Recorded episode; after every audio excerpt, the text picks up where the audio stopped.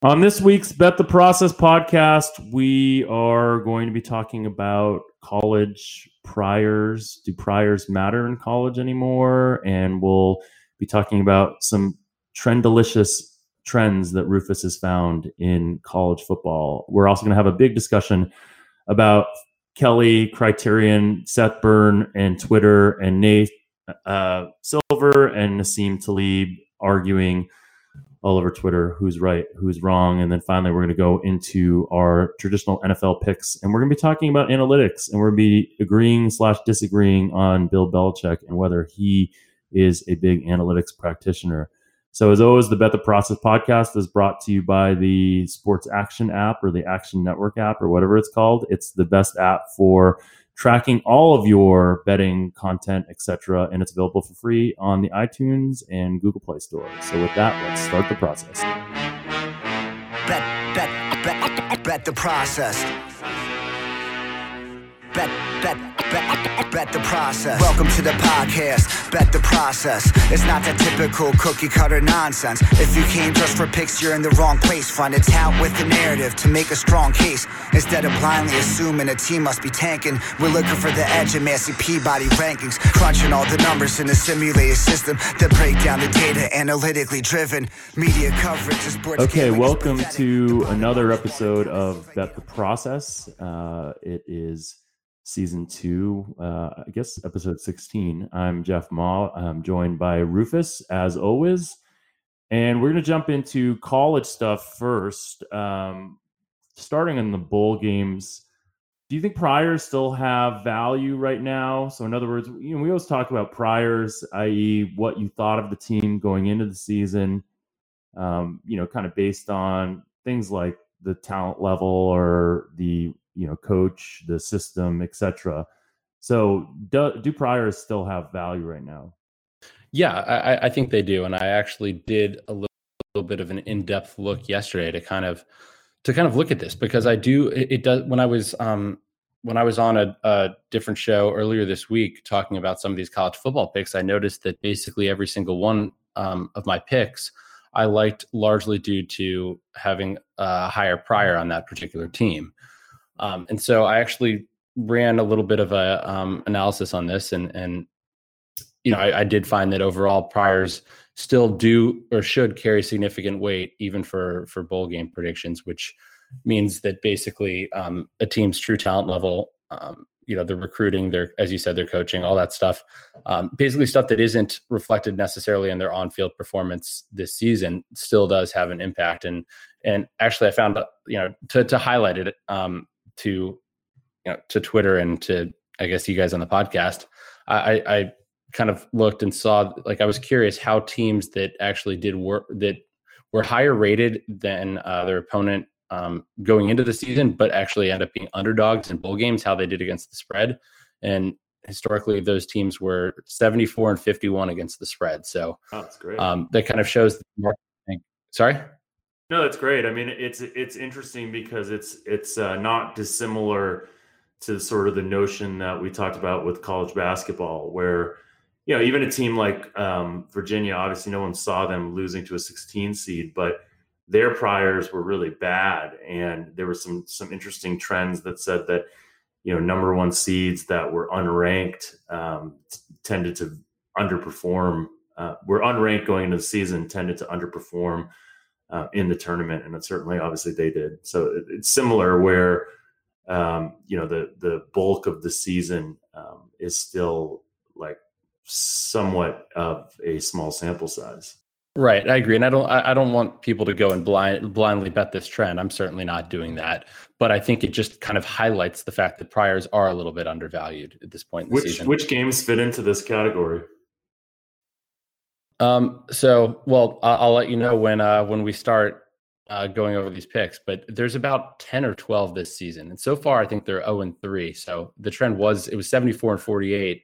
Uh, I think it's seventy four and fifty one now, unfortunately. But what were the know, three that uh, fit into the category so far? Um, well, two of the ones I liked: Arizona State um, and Middle Tennessee, and I believe also um, earlier this week. What was was it Northern Illinois? Northern yeah, Illinois. One, yeah. Is that yeah, the first one? And I think actually San Diego State may have fit into that too. So it might be 74 and 52 now. It's the problem with trends. They tend to become 50-50 eventually. Like anything That's true. Right. Right. I mean, and so th- for me, like I actually have a fundamental number where I weight the prior a certain amount and weigh the in season a certain amount, and um, and I see if the market is under overvaluing a team for that particular game, which is I think the benefit of having a model rather than going off of historical trends. So if we if we look really quickly and go into the college picks because we want to do a pretty um, broad discussion on some of the things that have been being talked about on Twitter. So you you had some picks earlier this week that you released, obviously, or or at the beginning of the bowl season, and those were in Western Michigan plus the 12 and a half. Now it's 12 versus BYU. And Louisiana Tech plus one versus Hawaii. Uh, obviously, that should come as no surprise to anyone who listens to this podcast. It's our Hawaii fade, which we've been doing all season. But then you added Houston plus four and a half versus Army and Duke plus four and a half versus Temple. And I was just curious, like, why, you know, what, what new news or information, because those lines did not move in your favor. So, what, what, what was the reason that you added those games? They have not moved, or they have. Ha- well, Army was five when I looked. Um, so I was surprised. So you so these are just line moves? I think Army was three and a half when I when I blogged the Massey Peabody picks, but you also had the fact that Army played Navy and they actually, you know, they won the game um, by double digits, but they, I think double digits, they covered. I know that, but but they actually, uh, you know, went down in the Massey Peabody ratings a little bit. Um, and so, yeah, I think the true spread should be right about a pick there. So, I mean, Houston, they started seven and one. Their only lost to Texas Tech, but since then, they've lost three of four. They lost their quarterback, D'Eriq King. Um, and before the quarterback injury, the number said Houston is definitely the right side here. Um, and I think without the quarterback injury, the line would be a little bit tighter, and I think maybe even close to a pick. Uh, quarterback Clayton Tune has struggled. He's a freshman, but he's gotten more games under his belt. And I, I honestly think that having this layoff um, is probably going to help a freshman quarterback who was thrown into action a little more than it would, you know, maybe a senior. So, and, and we also know that these quarterbacks that um, without a lot of experience tend to improve with experience. And he is a three star prospect. So, uh, Houston's also played a, a, much tougher schedule than Army. Um, I mean, it, has been a pretty easy schedule, number 81, but Army's schedule is number 113, which is kind of how they hit double digit wins this season. Got it. And and Duke also moved, I assume then. Yeah, yeah, it did. That's um I think I make the true price there. Massey Peabody price is Temple minus 1.3. And that's an interesting one where Duke has five losses, but they played the number 16 strength of schedule this season, whereas Temple has four losses, but they played against a number 77 strength of schedule. And I think this one's also a bit of an overreaction to um to recency. So Temple comes off a 57 to 7 win at UConn after having beat South Florida and Houston the previous weeks but their turnover margin in the, that three game win streak is plus eight. Duke, on the other hand, after a five and one start, they finished two and four. Um, and most recently, they lost by 52 points at home to Wake Forest. And so, since their five and one start, they have a negative nine turnover margin. So I think it is a bit of an overreaction there. It's sort of classic recency bias. It is. And Duke Duke was another team that I mean we had higher than Temple going into the season. I think that they've underperformed their true talent relative, you know, whereas Temple's kind of overperformed it. So where do you have my two picks? I have BC plus the two and a half over Boise State and Minnesota plus the five over Georgia Tech. Well, if I tell you, will you? Uh, are you still going to stick with them, unlike last week?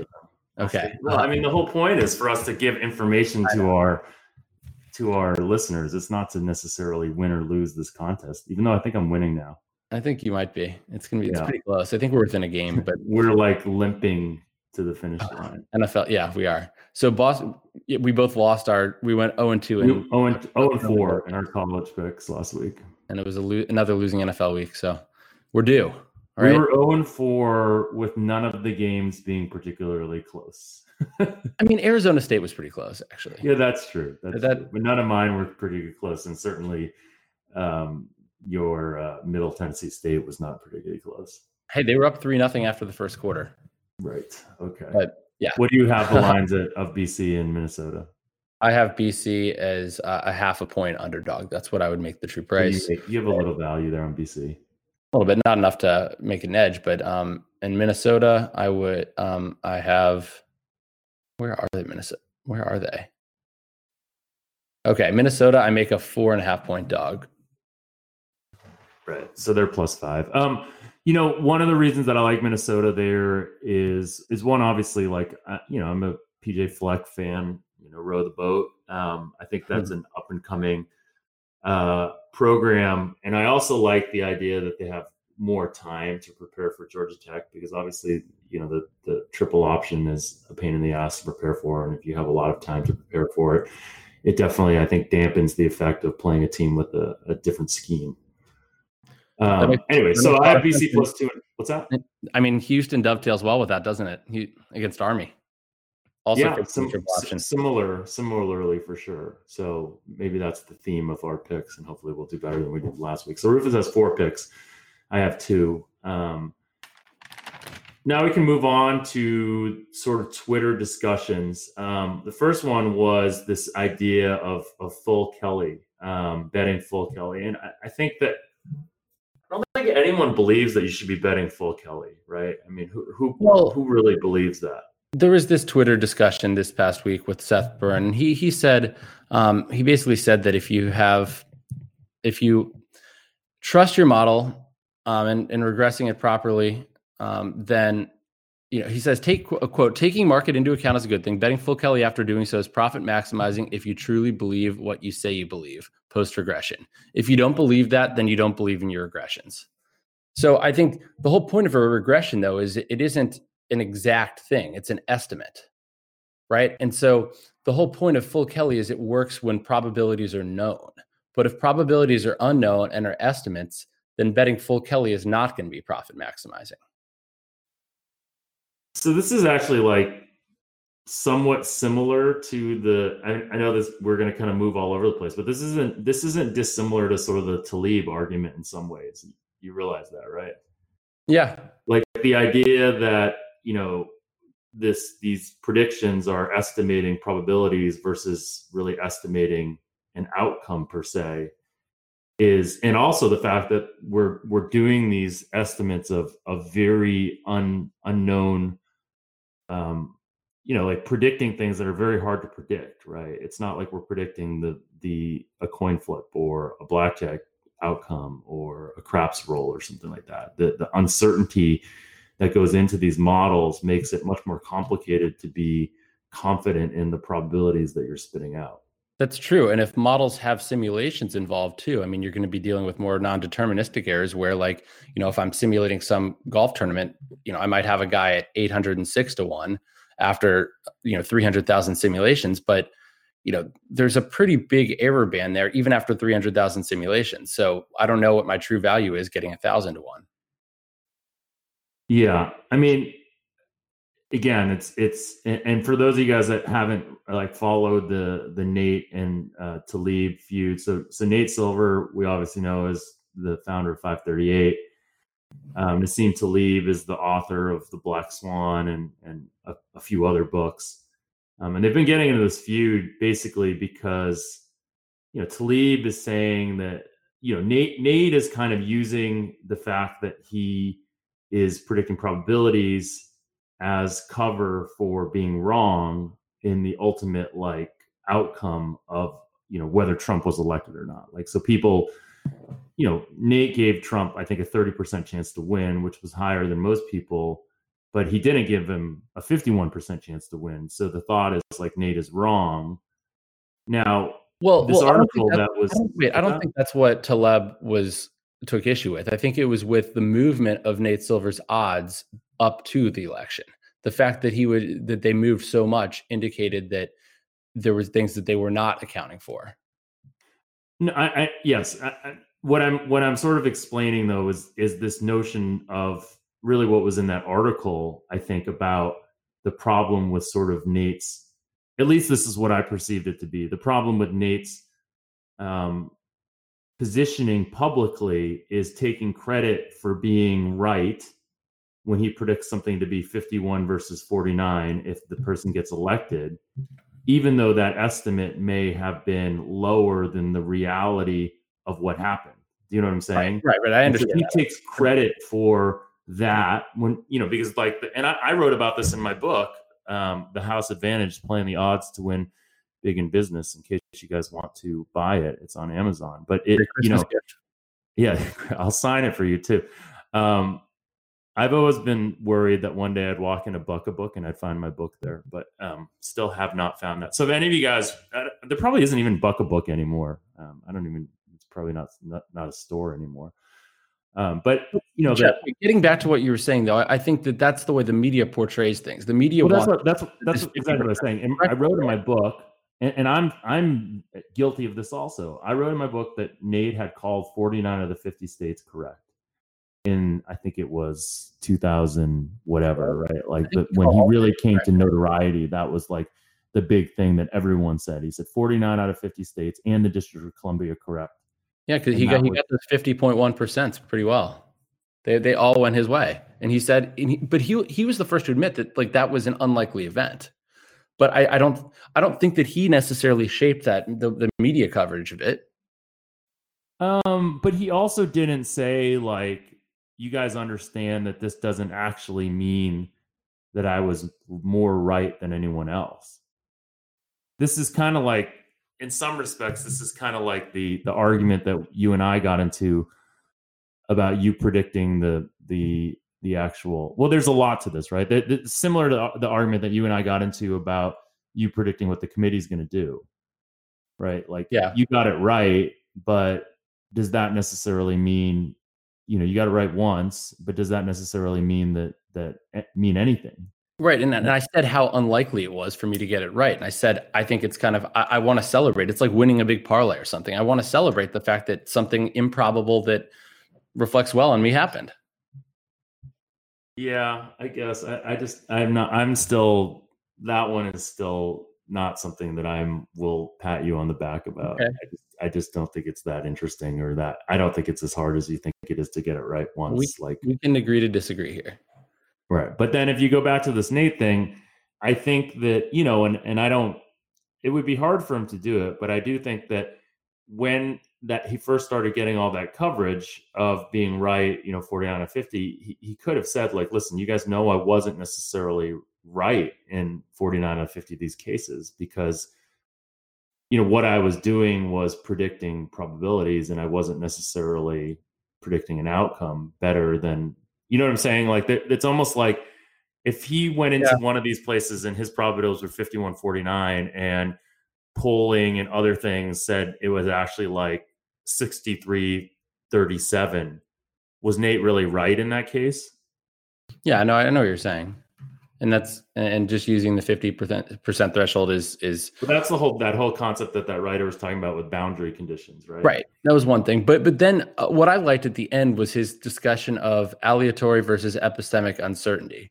It's like Yeah, I never heard those express those before, either. but obviously it makes sense, and I, I looked them up and read about them, and it, it makes a ton of sense. So explain to explain to listeners what what those are. now I have to Google it again. Um, no, I mean aleatory is basically like the the you know the uncertainty of like a coin flip or something like that. Whereas epistemic was was like something that's much harder to model that has you know potentially non-stationarity or or other things that make it just harder to model.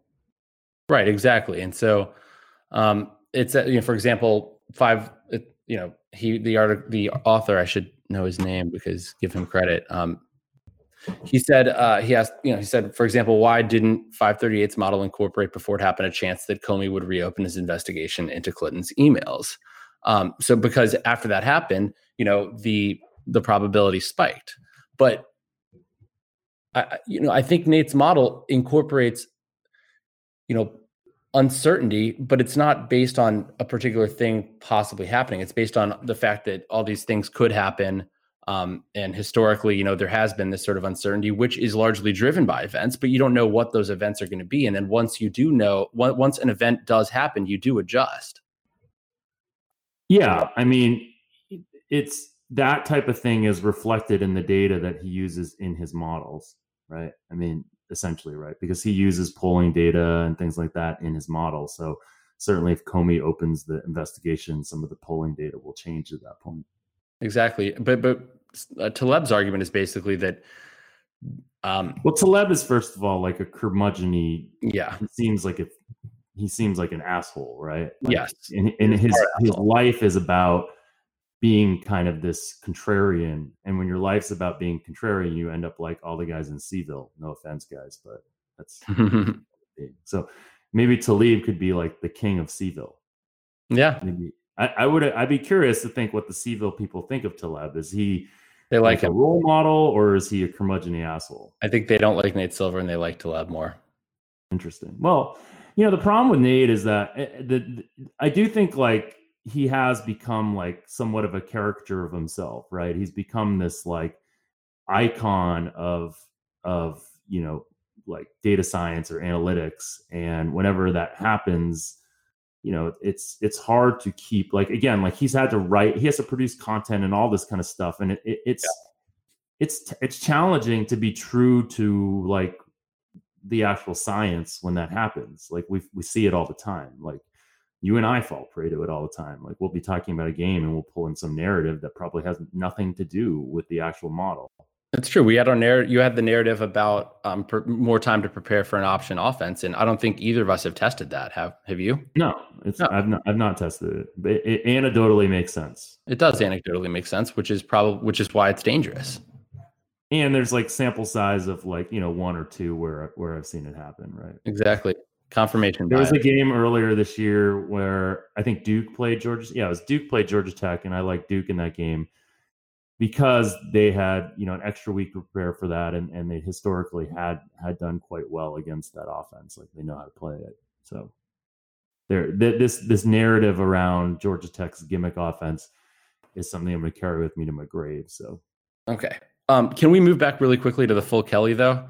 Sure. And, and and so the I'm curious, do you think using full Kelly is a good way to evaluate a model? So Seth Burn tracks Pro Football Focus, he tracks Ed Feng. he's tracked Nate Silver, he's tracked, you know, for World Cup and for uh, elections. Um, he does all this using full Kelly. And and that's, you know, so I, I do think that um, I'm interested in your opinion on this, but I kind of think it in a way it's a little irresponsible because it sort of says that um, it, well, obviously we don't agree that full kelly is a, a, a, the best money management system because when you're dealing with uncertain systems um, and also uh, I, I, also do think that the value in a model isn't necessarily um, just it doesn't have to be 100% right. And we've never i've never said that massey peabody model is 100% right. I've always talked a lot about regressing to the market and i have on this podcast as well too with my numbers. I mean it's it's a model. It doesn't account for everything.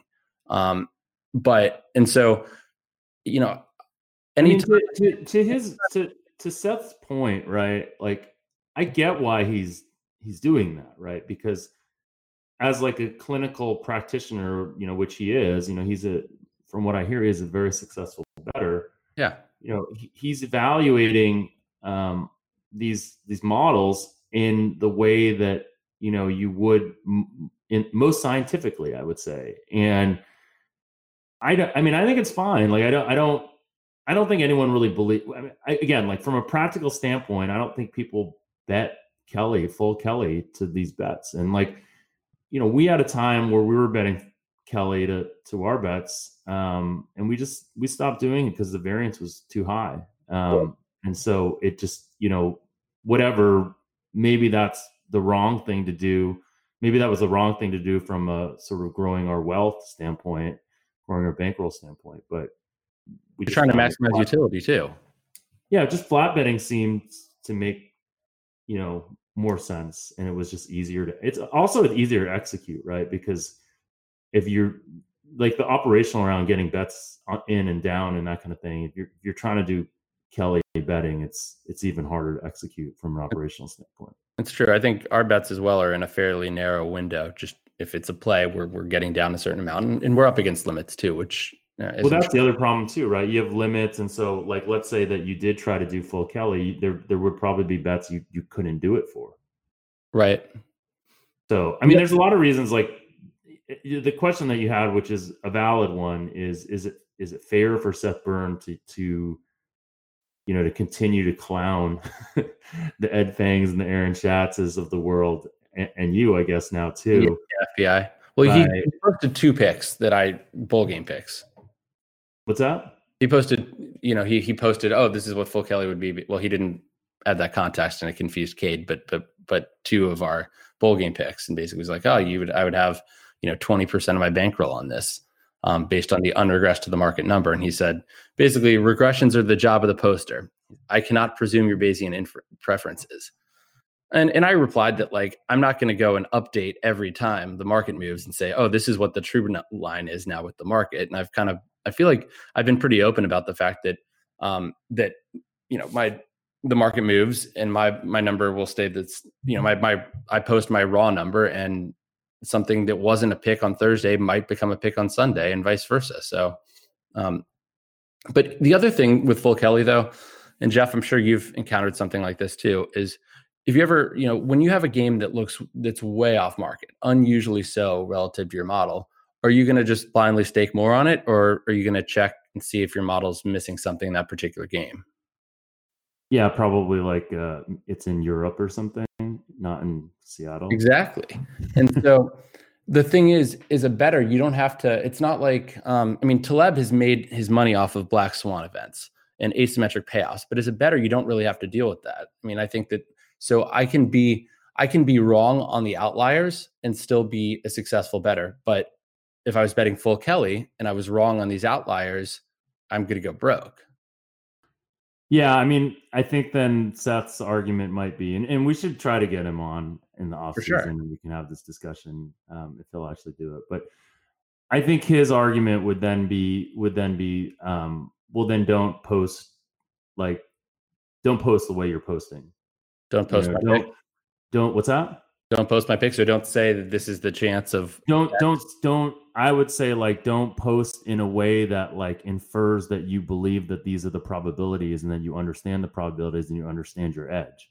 You can't have it both ways, right? It's it, you know it kind of goes back again to the Nate Silver Taleb argument, which is you can't hide behind the uncertainty of your model on one side, but then post the certainty of that of that on the other side. Right. That's so why you're saying like, hey, this, this is the value.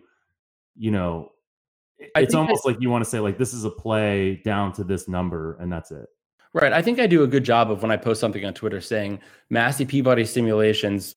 You know, say this. You know, these are the play probabilities. I don't. You know, I think you need to be a little bit more model.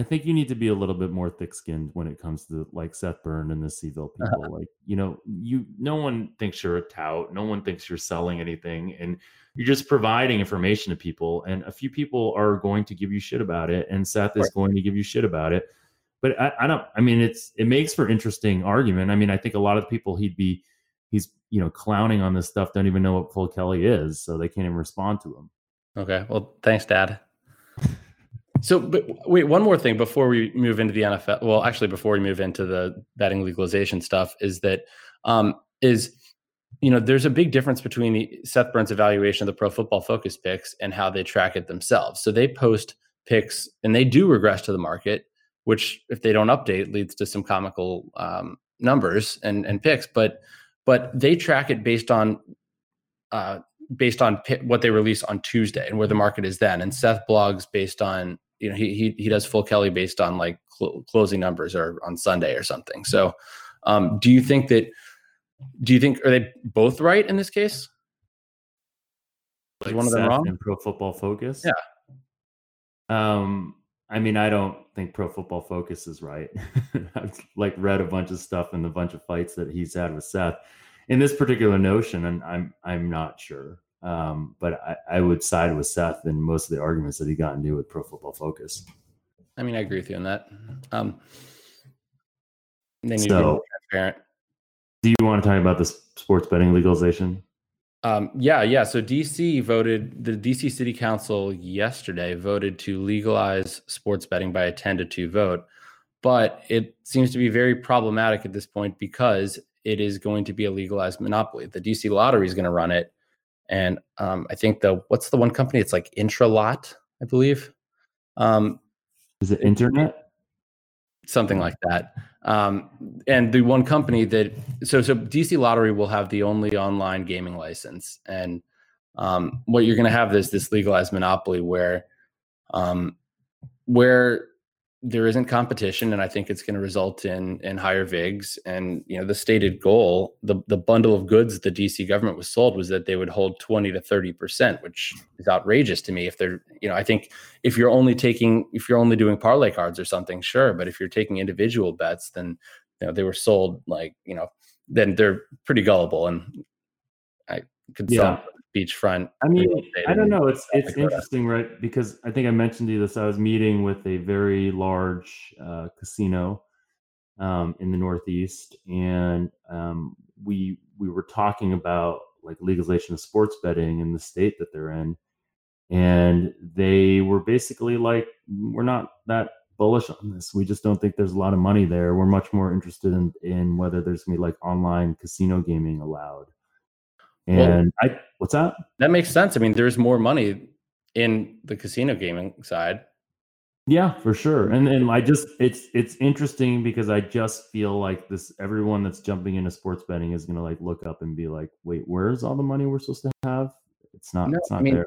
Sports books in Nevada really mo- most casinos only have sports books because it you know it's something they're forced to have uh, to compete with other books. It, it's to get people in the door. It's you know they would much rather use that space for slot machines but it's you know it's it's a lost leader in a way. Yeah i mean i think that was the old sort of thinking. Um, obviously with online and whatnot in nevada it's probably it's probably that you know better than it used to be when you could only really go and physically bet um, but uh, yeah, I, I, again, like I, I wrote an article about this for ESPN.com a while ago, and what I what I wrote about and what I my thesis still is that there's gonna be five to ten years of everyone screwing this up before it becomes like a real industry that is generating revenue. Yeah, I mean, I guess the question is how bad is the screw up by the gov- DC government right now?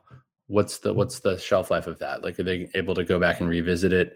How many? I, I didn't I don't know the specifics of how long the license you know the would be granted for uh, how long you know until could they could they just pass something you know a new law to amend this and allow for more competition?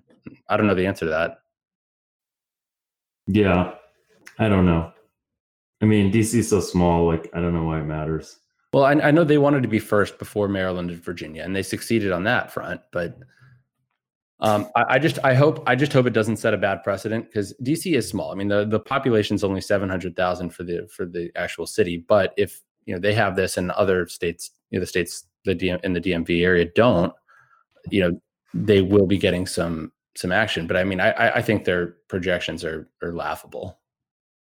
Yeah, I mean, it, it, People just don't understand how much money is involved in this and lack thereof in terms of what you're actually going to hold and how much you're actually going to make off of it, and then taxing it, etc. Um, yeah. You want to move on to the NFL? Okay. Should we? Should we we'll, we'll leave, we'll leave the federal sports betting bill for uh, next time. Yeah, just is there new stuff that you wanted to talk about there? I know I know it's being like pushed through and Hatch and, and his boy are like trying to push it through. And I try to.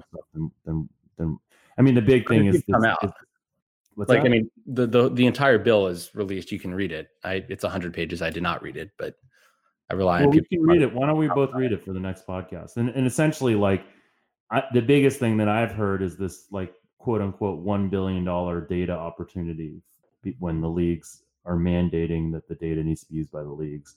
Well, that gives and, the leagues a monopoly, doesn't it? I mean, uh, which it's not even a it's not a monopoly right? It's like it's like extortion or something like it that. is. It says the leagues can basically i mean the leagues could charge an the, the problem whatever they the, wanted because the real the problem that i have with it the real problem that i have with it is that it, it, it is it's anti-competitive in terms of like actually i think the data is so bad right now and the leagues are really bad. You know the when you talk to people like a company like Sportradar the reason they say their data in the us is so bad is because the leagues um, are so bad. And so when you now have the leagues responsible for, you know, basically producing this data, I would venture to say the quality is going to be worse than it would be if you had multiple sources that were competing to create the best data. Um, if they're only allowing like one vendor to be in venue producing this data real time, it's going to be shit, and it's going to take a while for it to be good. Um, and so it, it's it's a really it's a bad move for the leagues. Um, but you know, they I, have said this all along. They're run by lawyers, and they're not they don't think like businesses. They think we have IP and we want to protect it. And what's the easiest way to do it? It's to create this sort of like artificial, you know, legal artificial thing where people have to have to pay us.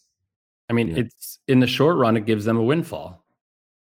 Um, but long run, I think they're missing. Yeah, yeah, short. It's short sighted. It's very short sighted. It's it's just like. But it's like again, like it's it's just it's just the way they think. Like I, one of the reasons I don't work in sports anymore is dealing with the leagues and dealing with like a behemoth like ESPN. It's it's it's hard. They they dominate, and it's hard to be an upstart and see an opportunity to really make any money.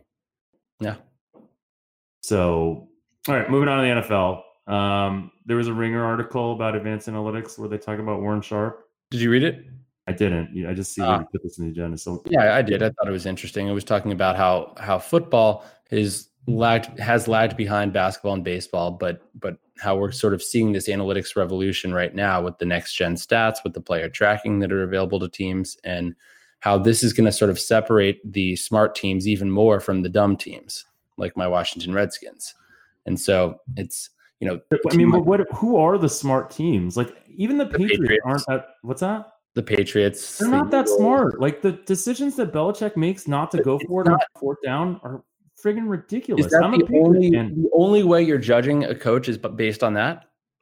I, I think that's a I mean, very it's, so it's, much more. What about game planning? I mean, what about stop, using stop, data stop, to like listen for a second. Listen for a second. coverages? That, that is such a painfully obvious indication of how analytically driven they are and those decisions have a tremendous like can have a tremendous impact on win probability yes but but most of these most of the things we get all up in arms about um, are, are, fairly or, or, on the margin. I mean, it's it's when how how many wins do you think a suboptimal fourth down decision making cost an cost a team on average? Okay, okay, fine. I I, relative I, I, I understand, etc. Like but Andy, why? But but awful so, time management throughout his career as a coach. Hold on, let me finish, Jeff. But he's consistently had teams that way overperformed. Mike Tomlin's teams. Mike Tomlin. You think that that is you, how? Wait, how do you know that that in that Belichick case that that's analytics? Well, it depends on how you're defining analytics now. But but I but read an article talking about that, analytics in the parlance of of this of what this article was written about, and I assume that they're they're talking about it in the way of you know finding data, using the data in ways that you know are you know, more more forward thinking, etc. Yeah. Yes. And I'm not saying that I don't think Belichick is an amazing coach. I'm just saying that there is probably a pretty big delta in how optimally he could be running his organization from an analytics standpoint and how he is doing it. Sure, but he's miles ahead. I mean, he was. Do you remember when you you know you know he's always had a left-footed punter because it's harder. You know, you, most punt returners are not used to seeing that spin. Do you know how many teams have copied that now and have lefty punters?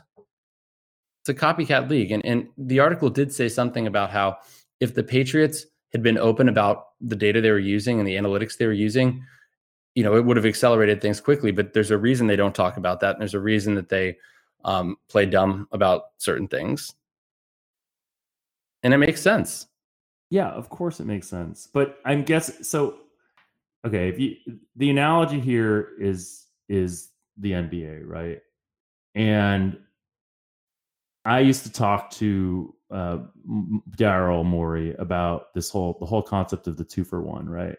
And the two for one is probably similar in some respects to some of the fourth down decisions. It, the fourth down decisions are probably a bit bigger because the two for ones are not that huge of a difference. It's you know the difference in probably like point something, 0.5 expected points or something like that. So over the course of, and so when he was talking to Jeff Van Gundy about this, when Jeff Van Gundy was his coach, he was trying to talk to him about the analytics, but you know behind the two for one, and he goes, well, over the course of the season, how much is this really going to matter? And Daryl kind of like ran the numbers, and, and it just wasn't that big a deal, even the course of the season. Mm-hmm. So, I mean that that that goes back to your point of like, well, these like small decisions that he's making, but it's still like for me, you know, if I'm running an organization um, and I want to be analytically driven, I want all of my decisions to be the right analytical decision. Like, and so I think it does frustrate me still because the notion that these teams are are getting smarter from by analytics, they're, they're even the even the smartest ones still have a long way to go is i guess my point I agree, and and I think that they are focused though on. I mean, I, I think that they can be very analytically minded, but be doing it in a way that's behind that we don't see, that's behind the scenes. So that I think that's fair. I think that's fair, but that would also and and, and again, like I'm a Patriots fan. I live and die with Belichick. I believe in what he does. I believe that they're they have an approach that's better. But I also see some amazing things that that I just wish that he didn't do, like the the field goal that they kicked, but um, against against the Steelers um, in the third quarter when they were like fourth and short inside like the 10 yard line or 15 yard line or something. Like you should just never kick in that situation in my mind. So, Fair. anyways, um, anything else on this? I don't know. Um, they said uh, Warren Sharp was quoted and he was described as among the top football minds, uh, among the top, top minds in football not working full time for a team, maybe the top mind. Any reaction to that? I mean, he tweets some pretty interesting stuff on Twitter. I mean, I, I, I, again, like you can be a smart football mind and not be someone that I want to buy picks from or someone that I want to, you know, like he has interesting insights about like formations and personnel and play calling and things like that. Um, yeah, so I, I, think I think he's I think he's pretty bright. I just don't want to pay attention when it comes to betting. I, am with you on that. I think he's incredibly smart. He works. In, it seems like he works incredibly hard, um, and he's actually a great Twitter follow. It feels like yeah, um, no, he's he's like a, he's like a mini Haralabob for football. Yeah, so I wouldn't follow him for I wouldn't tail his football picks. That's all. But I think um, I think he would be he would be very valuable to a team. Yeah, for sure. Well, I, I mean, I think there's a ton of people that would be valuable for teams, but the the problem is that like teams don't listen. Like they're not. You can do all this work, and at the end of the day, you actually have to have a coach that's willing to to make the difficult decisions. Yeah. And I guess even my point is that like Belichick isn't even willing to make those decisions and he has more job security than anyone. I'm, you know, a few years ago, I met someone on a, on a, on a flight whose son was, you know, worked in the analytics office for the Yankees and would put together these reports for Joe Girardi and Joe Girardi wouldn't even read them. We just toss them in the trash. Like yeah, how frustrating must that be? That's, that's like people always ask me, why don't you go, why don't you want to go work for a team? And I'm just like, cause it would be the worst job in the world if people didn't, if I did this work and people didn't listen to me. Yeah. Anyways, um, quickly talking about handicapping motivation in the last two weeks. It's funny that you mentioned this because our friend Doug Kezirian called me um, yesterday to ask me some questions about like how I handicap like week 16 versus week 17. I kind of made a big point that week 16 is is not so different, but week 17 is. Um, but his specific game that he was talking about was like Indy versus the Giants, where the line's all the way up to Indy minus nine because the Giants have nothing to play for. Um, and know, Indy it, has a lot to play for, but Indy's had a lot to play for each of the last, you know, basically every week this season, and Giants haven't had anything to play for for a number of weeks. Yeah, but this is like now they really have nothing to play for, kind of thing. Like they they, they really had nothing to play for. Like they I started think, one. I think, I think our I think our our unified take on this is that in week 16 we're not over indexing on the motivation factor because we believe that these teams are all going to pretty much play hard. Um, obviously, there's going to be exceptions, but predicting those exceptions is going to be the hard thing but definitely in week 17 things are different because coaches even do different rotations of people and play backups and play backup quarterbacks in second halves etc so week 17 gets a little dicey. Right when they have when they, when they have an incentive to rest people for the playoffs but but teams Not that are that, but you do you do see teams that are out of it do kind of strange things also a little bit. And I, have done some, I've actually looked at this in the past. And, and actually, it's why I don't just use my regular Massey Peabody rating overall. I actually do something based on the team's record and whether and, and where they are relative to contention, which actually adds, I mean, it moves, it moves the needle about a half a point at most for a team, maybe a little more than that. But because um, there is there is some value in that, but it's it is really difficult though to find out. I mean, data wise to to say okay you know what were what were these this team's chances of making the playoffs like you know week 16 in the 2003 season to be able to actually um, do any really thorough analysis? Because I'd have to run a you know a bunch of sims or you know it, it seems like a lot of work. And as a stats person I'm pr- pretty lazy. So I haven't done that but I have done some stuff looking at how far te- a back team a how far back a team is in their division or uh, out of a playoff spot without incorporating tiebreakers and stuff like that. And I have found that there are some things, but I, I do think that they are less important than most people think. And the other thing is, I don't think that a team, because there is a must win game, is going to try harder. And I think that's the big narrative we see in week 17 that, that this team has to win. So they're going to be like somehow better than they, you know, were otherwise.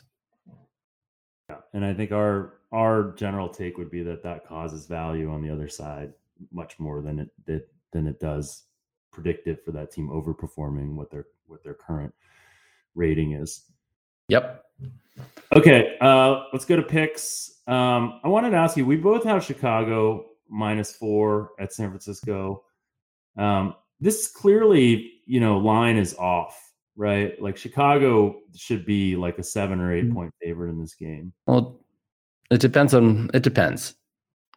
I. I wouldn't think really. The, the, player model doesn't think it's off for me, but I think that the Massey Peabody model is far enough off that that it is a pick, even incorporating the player model. And I think that has to do with with what you think about Nick Mullens and whether he is, you know, a typical backup, um, or if he's actually a legitimate, like decent player. Got it. So you think that's where the value is coming in is that there's some perception by people, um, and you know, there's like di- there's like a disagreement about how good Nick Mullens is, and this this model, this number, which the market is having, Chicago minus four, represents Nick Mullens being, you know, a, a more than competent backup. Yes, for sure. And I think it also represents the fact that people think you think like the seven or eight number is much more representative of him being a, you know, rookie, undrafted rookie, which he is.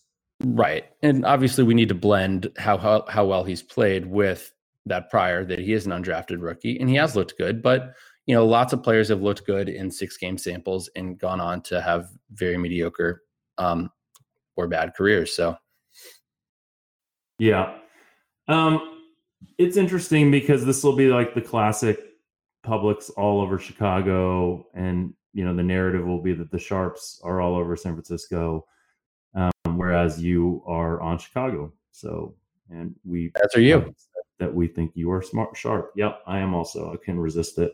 And Jeff, um, you know, I found in recent weeks it does, and this isn't really necessarily good because in recent weeks the bets I've given out have not done very well. But, but it does seem like I have been on ones that seem more public. Like you know, yeah, we've been Denver, on Denver the last two weeks. Um, yeah, betting against Cleveland. Betting, well, Cleveland seems to be a very sharp team. Team like the lines always seem to move to Cleveland, and anyways, let's let's get through these picks because we gotta we gotta stop in a few minutes. Um, I'm gonna take New Orleans minus six over Pittsburgh, which you also are. Um, it's like yep. five and a half, six. It's six even, something like that. But we'll call it six. And um, then you have New England, huh? Interesting. I do have New England laying 12 and a half. The news it's, just came out. Line 13.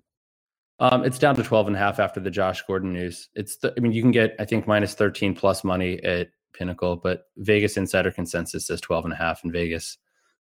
You know, Josh Gordon is now is out, so he's you know tested positive for substances again, and uh, but but I, I have that as about a tenth of a point adjustment, and yeah, I, what, what do you think the substances are? Probably not ones that are legal. Um, we both have Jacksonville plus the four at Miami. I think that this is the definition of insanity, which is doing the same thing over and over again and expecting a different result.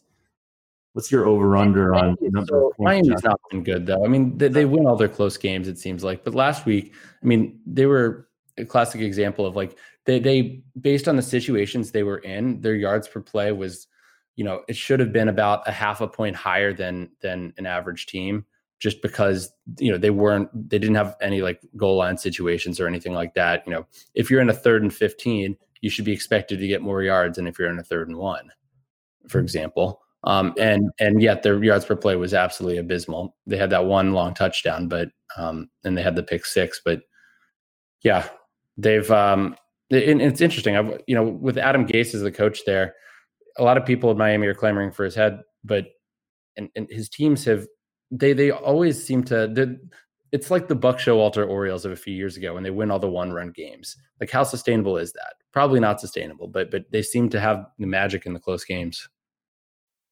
All right, I am going to take Cincy plus nine over Cleveland.